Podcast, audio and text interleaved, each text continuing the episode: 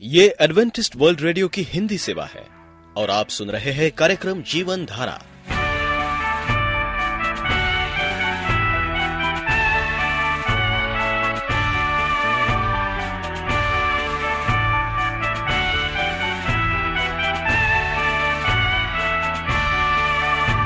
कार्यक्रम जीवन धारा सुनने वालों को मैं स्मिता और मैं अमित हमारा प्यार भरा नमस्कार।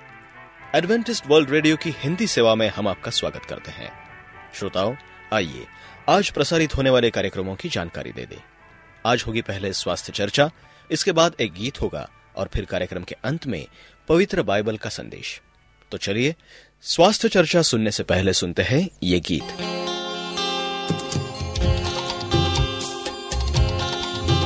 मन को प्रकाश दो प्रभु।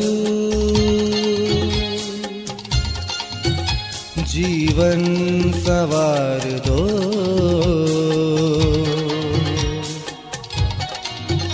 करता हूँ तुमसे प्यार मसीह। मुझको प्यार दो, मुझको प्यार दो। मन को प्रकाश दो प्रभु।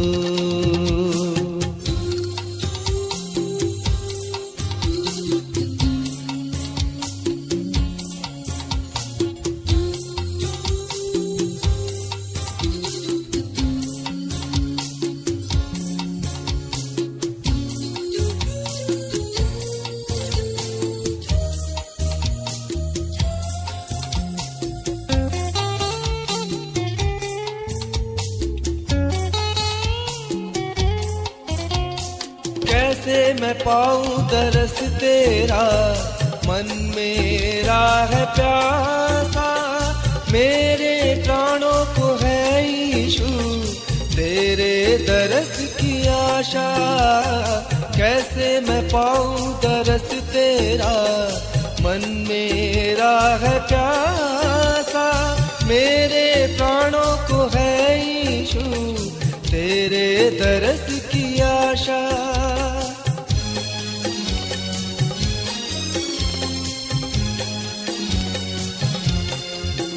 दिखा दो दरस दिखा दो। करता हूँ तुमसे प्यार मसीह। मुझको प्यार दो, मुझको प्यार दो। मन को प्रकाश दो प्रभु।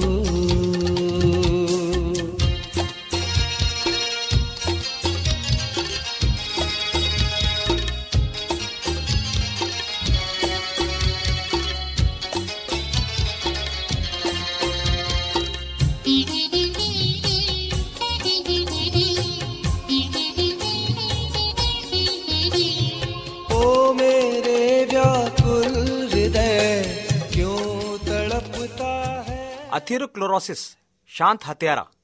जाने अनजाने में कई बार व्यक्ति ऐसे काम कर बैठता है, जिसका परिणाम मृत्यु होता है। मृत्यु एक सत्य है, जो झुटलाई नहीं जा सकती। परंतु मृत्यु यदि हमारे उन कामों के कारण आती है, जिसमें हम कुछ समय के लिए आनंद महसूस करते हैं तो वह असमय मृत्यु होती है।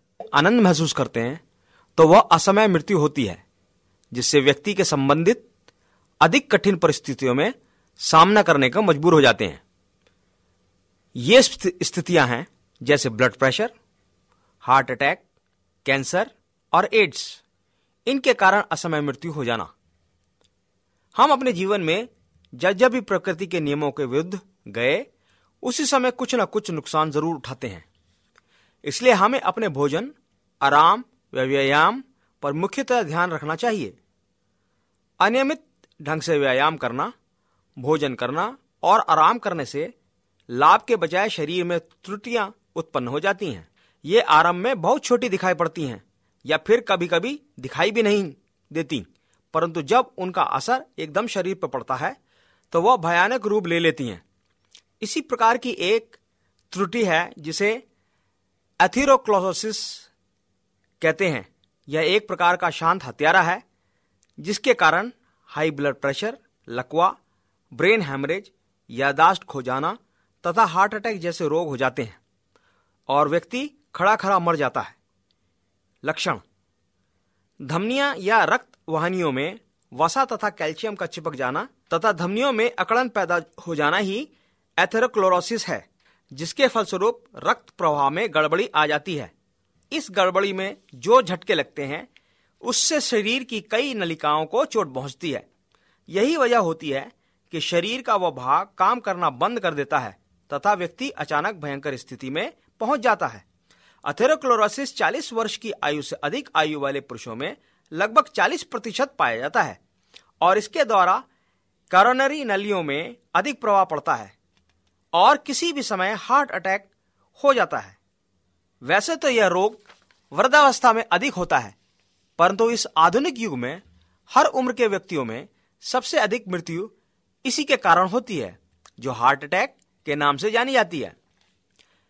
अथेरोक्लोरोसिस का संबंध रक्त लाने व ले जाने वाली नलिकाओं से है।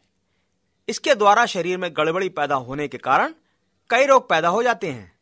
जैसा हमने बताया कि नली का छेद वसा व कैल्शियम चिपक जाने के कारण छोटा होता चला जाता है, जिससे लचीलापन भी समाप्त हो जाता है। जिसके द्वारा रक्त से ऑक्सीजन ले जाने की कठिनाई पैदा हो जाती है। और जिस अंग की नलिका में यह गड़बड़ी आ जाती है, उस नलिका के अंदर दर्द व रक्तवाहिनी का अवरोधक उत्पन्न हो जाता है। Angina pectoris. हृदय के मांसपेशियों तक ऑक्सीजन पहुँचाने वाली नली जब पूरी तरह ऑक्सीजन नहीं पहुँचा पाती, रुकावट उत्पन्न होती है, तब बाएँ हाथ में दर्द आराम हो जाता है, जो कंधे से होकर छाती में होने लगता है। मायोकार्डियल इन्फेक्शन या हार्ट अटैक हृदय का एक हिस्सा ऑक्सीजन की कमी के कारण भूखा रह जाता है और काम करना बंद कर देता है।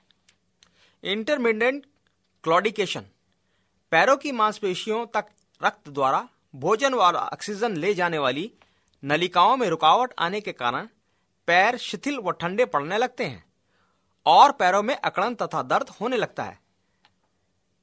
जब तक कि फिर से नसे रक्त अच्छे तरह अच्छी प्रकार भोजन और ऑक्सीजन उस भाग में पहुंचाना आरंभ न कर दें। निपुंसकता। जनन अंगों में नलिकाओं द्वारा पूरी तरह रक्त द्वारा भोजन और ऑक्सीजन न पहुँचने की वजह से जनन अंग कार्य नहीं करते। 50 से 60 प्रतिशत जनन अंगों में त्रुटि का कारण एथेरोक्लोरोसिस है। तनाव। एक समान गति जिसके कारण शरीर के हर भाग में रक्त पहुँचाने का कार्य नलिकाओं द्वारा होता है। यदि इसमें रुकावट पैदा हो जाए तो तनाव आरंभ हो जाता है और हाई ब्लड प्रेशर से व्यक्ति पीड़ित रहता है। सेरेब्रल इन्फेक्शन स्ट्रोक धागे के समान पतली से पतली नलिकाओं में जो मस्तिष्क में पाई जाती हैं, यदि उनमें अचानक रुकावट की वजह से ऑक्सीजन व भोजन की कमी पैदा हो जाए तो लकवा या मृत्यु भी हो जाती है। वृद्धावस्था में जब मस्तिष्क तक रक्त द्वारा भोजन और ऑक्सीजन पहुँचाने वाली नलिकाओं में रुकावट आ जाती है तो याददाश्त खो बैठते हैं। साथ ही इसी रुकावट के कारण सुनने में कमी तथा देखने में कमी पैदा हो जाती है। कैंसर। यह देखा जाता है कि स्तन, पुरुष के जननंग, आंतों के कैंसर का कारण एथ्रोक्लोरोसिस ही है। नलिकाओं द्वारा सही मात्रा में रक्त न पहुँचने की वजह से इन अंगों में गड़बड़ी पैदा हो जाती है और इनमें उत्तक भली प्रकार नहीं बन पाते, जिसके कारण कैंसर हो जाता है। एथ्रोक्लोरोसिस उत्पन्न होने के कई कारण हैं, परंतु मुख्य कारण है हमारा भोजन। रूसी शोधकर्ताओं ने कुछ परीक्षण खरगोश के ऊपर किए। उन्होंने कुछ खरगोशों को मांस और अंडा खिलाना आरंभ किया और कुछ महीनों पश्चात जब उन खरगोशों का परीक्षण किया गया तो मालूम हुआ सबके सब खरगोश हाई ब्लड प्रेशर और एथ्रोक्लोरोसिस से परेशान थे। उनकी रत्न नलिकाएँ कई जगह से बंद हो चुकी थी। इस परीक्षण से सिद्ध होता है कि नलिकाओं में जब वसा तथा कैल्शियम चिपक जाता है तो उससे रक्त प्रवाह ठीक ढंग से नहीं होता, जिसकी वजह से अनेक बीमारियाँ पैदा हो जाती हैं। इसी प्रकार द्वितीय महायुद्ध के समय यूरोप के सैनिकों को उनका वास्तविक भोजन दूध, मक्खन, मांस और अंडा नहीं मिल सका, जिसके कारण उनको अनाज, दालें, फलियाँ तथा सब्जियों में ही रहना पड़ा। परंतु इस भोजन के बदलने से एक फ़ायदा हुआ कि उन सैनिकों में जो ब्लड प्रेशर और एथ्रोक्लोरोसिस अधिक मात्रा में था, वह चला गया। जो व्यक्ति अधिक मात्रा में चीनी रिफाइंड भोजन वस्तुत और वसा युक्त भोजन करते हैं, उनमें भी एथ्रोक्लोरोसिस हो जाता है। यदि व्यक्ति हाई ब्लड प्रेशर मोटापा डायबिटीज़ या मधुमेह सिफिलिस गठिया और मलेरिया रोगों से पीड़ित है तो भी एथ्रोक्लोरोसिस हो जाता है। अधिकतर यह मानसिक तनाव के कारण होता है और इसके द्वारा हार्ट अटैक भी हो जाता है। कई परिवारों में तो इसका असर वंशज भी होता है। उपचार। जैसे ही व्यक्ति को पता चले कि वह इस बीमारी से पीड़ित है तो उसे तुरंत उचित कदम उठाने चाहिए। सबसे पहले उसे तीन से पाँच दिन के रस उपवास में जाना चाहिए। इस समय वह ताजे फलों का रस पिए और रोज सुबह पेट की सफ़ाई के लिए अनिमा अवश्य ले। रस उपवास के बाद रोगी को तीन प्रकार के भोजन खाने चाहिए। एक, बीज फली व अनाज, दो, सब्ज़ियाँ, और तीसरा, फल खाए। बीजों को अंकुरित करके खाना चाहिए। ठंडे वनस्पति तेल खा सकते हैं। ऐसा तीन महीने बाद दोहराते रहें। ध्यान रहे, भोजन थोड़ा थोड़ा करके कई समय में खाना लाभप्रद है। रोगी को वनस्पति घी, वसा, मक्खन, मलाई नहीं खाना चाहिए। मांस, नमक और रिफाइंड वस्तुओं को अपने से दूर रखें। एल्यूमिनियम तथा तांबे के बर्तन में पकाए भोजन को नहीं खाना चाहिए। शोधकर्ताओं ने पता लगाया है कि लहसन और प्याज के सेवन द्वारा इस रोग को दूर किया जा सकता है। विटामिन सी की अधिक मात्रा में गोलियाँ खाने से भी फ़ायदा होता है। आज की जानकारी हम यही समाप्त करते हैं। इस आशा के साथ कि आपको फ़ायदा होगा। अब आप वेल्डन चरण को आज्ञा दीजिए। नमस्कार। आप एडवेंटिस्ट वर्ल्ड रेडियो का जीवन धारा कार्यक्रम सुन रहे हैं। तो आइए, पवित्र बाइबल से आत्मिक संदेश सुनने से पहले और एक गीत सुनते हैं।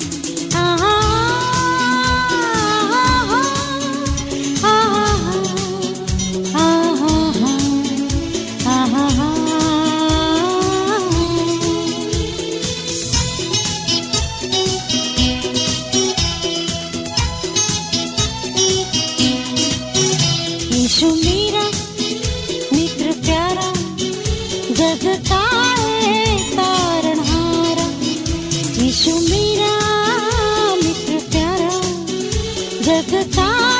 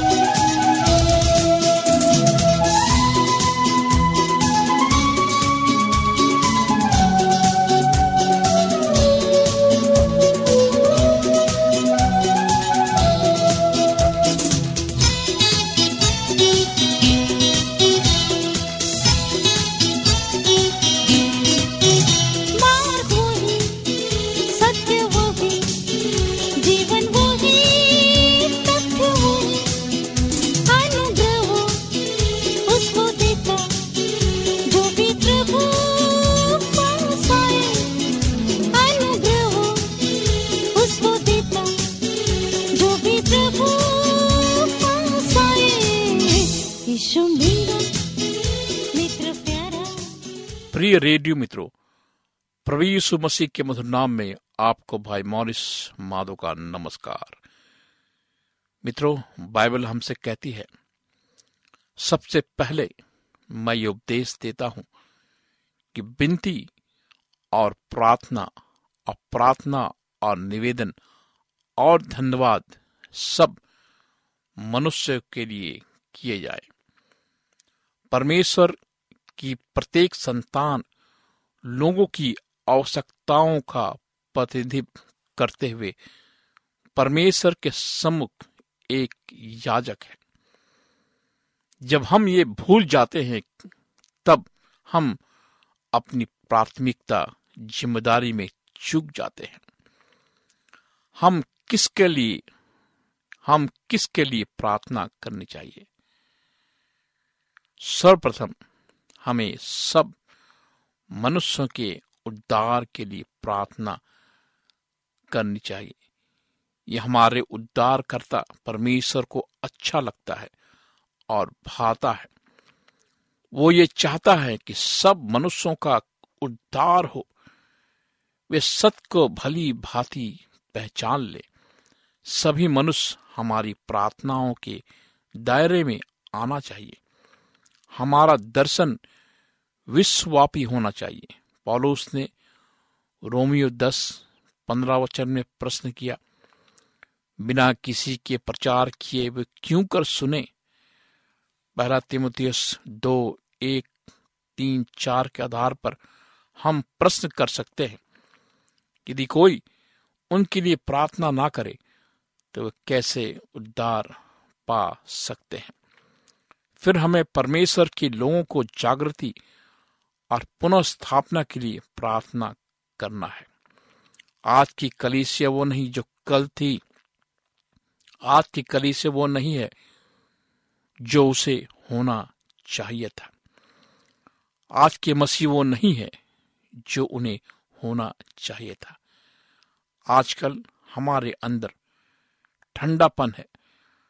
हम आलस के शिकार हैं। हम कमज़ोर हैं। शैतान ने हम सबको पकड़ के रखा है। शैतान ने हमारे विश्वास को मार दिया है। शैतान ने हमको अपने हाथों से पकड़कर जकड़ कर रखा है। बाइबल कहती है कि शैतान एक भूखे शेर की तरह हमें खोज रहा है। कि किसे वो फाड़ डाले। वो शेर जो पीड़े के अंदर नहीं, लेकिन बीहड़ जंगल में पा जाना वो खतरनाक शेर है। मित्र, परमेश्वर हमसे कहता कि हम अपने जीवन को लेकर, ताकि अपने शरीर को लेकर, ये जीवित शरीर हमारा जीवन है। अगर यह शरीर आज परमेश्वर छीन ले, हम इस दुनिया से उठा लिए जाएँगे। परमेश्वर चाहता कि हम इस शरीर को परमेश्वर के हाथों में सौंपे, उसे दे, इस शरीर को उसे दे, और परमेश्वर चाहता कि हम उसके शरीर को लेकर उसके पास आए और प्रार्थना करें। मेरे मित्रों, आज आपका जीवन खतरे में है। आपको पता नहीं कि कल क्या होगा। और परमेश्वर चाहता है कि आप परमेश्वर के सिंहासन के पास आए। कुल मिलाकर समान रूप में हम सब विश्वास से पीछे हट गए हैं। हम डर गए। हम शैतान के से डर गए। हम शैतान की उस आवाज़ से डर गए, क्योंकि हमने परमेश्वर की आवाज़ को सुनना बंद कर दिया। बाइबल कहती है कि मेरी भेड़े मेरी आवाज़ को सुनती है और जहाँ जहाँ मैं जाता हूँ, वो मेरे मेरे पीछे आती है। मेरे मित्रों, हमें परमेश्वर के साथ रहना है। हमें परमेश्वर के साथ रहकर सामर्थ प्राप्त करना है, ताकि शैतान हमारे जीवन को नष्ट ना कर सके। हम पहले की महिमा को खो चुके हैं। ये दशा अधिकांश कलिसियाओं की है। मेरे मित्रों, प्रकाशित वाक तेईस में, सात में से पाँच कलिसियाओं को मसीह ने डांट लगाई थी। वे हमारी दशा को दर्शाते हैं। प्रथम कलिसिया इफिसियों की कलेशिया में मसीह दीवटों के बीच में था। जब, परंतु जब हम अंतिम कलेसिया, यानी कि लोदिकिया, तक आते हैं। हम देखते हैं मेरे मित्रों की मसीह प्रवेश पाने के लिए द्वार खटखटा रहा है। कलेसिया ने अपने प्रभु की कमी को महसूस ही नहीं किया। लगातार खार करती रही। भजन संहिता में लिखा है, क्या तू अपने को फिर न जलाएगा? अंतिम दिनों के भयस्वक्ता युएल प्रभु के याजकों को प्रार्थनाओं और आंसुओं के लिए निमंत्रण देते हैं। अपने आत्मिक जागृति के बारे में पर्याप्त प्रचार और पुस्तकें प्रकाशित हमने किए हैं। हमने प्रचार किए हैं। पुस्तकें हमने प्रकाशित की है। आज दुनिया में करोड़ों करोड़ों मसीही पुस्तकें हैं। सब तरफ़ प्रचार हो रहे हैं, किंतु पर्याप्त प्रार्थनाएँ नहीं की। हमने प्रार्थनाएँ नहीं की। हम ये प्रार्थना करना है क्योंकि परमेश्वर अपने स्वर्ग के सिंहासन पर बैठकर इंतज़ार कर रहा है। वो देख रहा है कि कौन मनुष्य उसके पास आए और प्रार्थना करे। मेरे मित्रों, क्या आप मेरी आवाज़ को सुन रहे हैं? आपको प्रार्थना का योद्धा बनना है। ना कि एक मरा हुआ मसीह, एक मरा हुआ मनुष्य। मेरे मित्र, इसी कारण आत्मिक जागृति नहीं आती, क्योंकि हम प्रार्थना नहीं करते। एक बीमार कलीसिया मरनासन विश्व को नहीं बचा सकती। आइए आत्मिक जागृति को अपने दैनिक प्रार्थना सूची में प्रथम स्थान दे। हमें उन विश्वासियों के लिए प्रार्थना करना है, जिनके साथ हम घनिष्ठता से रहते या काम करते हैं। एक दूसरे के लिए प्रार्थना करो। बाइबल कहती है कि हमें एक दूसरे के लिए प्रार्थना करना है, जिससे तुम चंगे हो जाओ, क्योंकि हम बीमार हैं आत्मिक रूप से, मानसिक रूप से, शारीरिक रूप से हम बीमार हैं। शैतान ने हमें बीमार करके रखा है।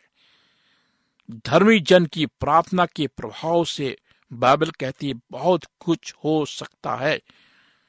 याकूब पाँच उसका सोलह वचन में लिखा है, धर्मी जन जो परमेश्वर से डरते हैं, जो परमेश्वर के दास है जिनको परमेश्वर ने चुना है, उनकी प्रार्थनाओं से सब कुछ हो सकता है। औपचारिक रूप से हाथ मिलाना और अभिवादन करना काफ़ी नहीं है।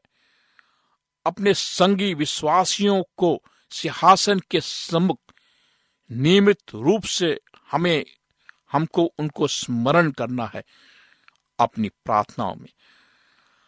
हम पूर्णता आत्मनिर्भर नहीं, परंतु एक दूसरे पर हम निर्भर हैं।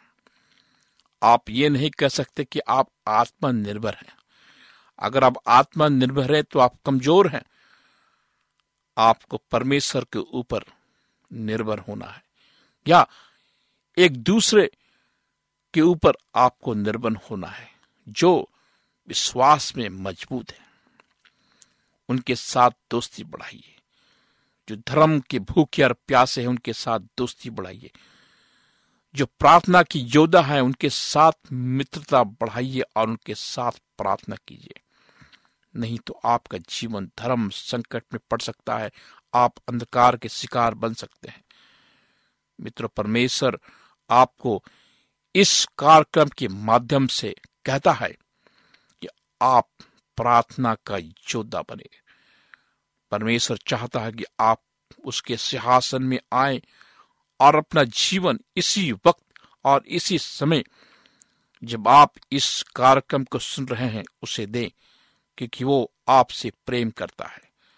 आइए हम प्रार्थना करें। महान जीवित, दयालु पिता परमेश्वर, हम प्रार्थना करते हैं, प्रभु, हमारे सुनने वाले हर एक श्रोताओं के लिए तो उन्हें बता कि उनका जीवन इस पृथ्वी पर कितना महत्वपूर्ण है। उन्हें प्रार्थना करना सिखा। उनके विश्वास को बढ़ा। उनके जीवन को तू बदल। उनके जीवन में तू जागृति ला। उनके घर में आ। तो रोशनी का मीनार बन उस घर में। हम उनके जीवन को तेरे पंखों के नीचे सौंपते हैं। और इस प्रार्थना को प्रभु यीशु मसीह के मधुर और सामर्थ्य नाम में मांगते हैं। आमीन। मेरे मित्रों, आप मुझे कभी भी, किसी भी वक्त फ़ोन कर सकते हैं। अपनी समस्याओं को बता सकते हैं। मुझसे प्रार्थना करवा सकते हैं। मेरा नंबर है नौ छ आठ नौ दो तीन एक सात शून्य दो। नौ छ आठ नौ दो तीन एक सात शून्य दो। मेरा ईमेल आईडी है Morris A W R at gmail dot com. Morris M O double R I S A W R at gmail dot com. मित्रों, हमें आपके पत्रों का और फ़ोन का इंतज़ार है। परमेश्वर आपको आशीष दे। श्रोताओ हम उम्मीद करते हैं कि आपको आज का ये कार्यक्रम पसंद आया होगा। यदि आपका कोई प्रश्न या सुझाव हो तो हमें अवश्य लिखिए। हमें आपके पत्रों का इंतज़ार रहेगा। हमारा पता है। कार्यक्रम Jeevan Dhara Adventist World Radio post box सत्रह पुणे चार एक एक शून्य शून्य एक महाराष्ट्र इंडिया। पता एक बार फिर नोट कर ले। कार्यक्रम Jeevan Dhara Adventist World Radio. Post box सत्रह पुणे चार एक एक शून्य शून्य एक महाराष्ट्र इंडिया। और अब हमारा समय यहीं पर समाप्त होता है। इसी समय इसी मीटर बैंड पर आपसे फिर भेंट होगी। तब तक के लिए मैं स्मिता और मैं अमित हमें आज्ञा दीजिए। प्रभु आपको आशीष दे।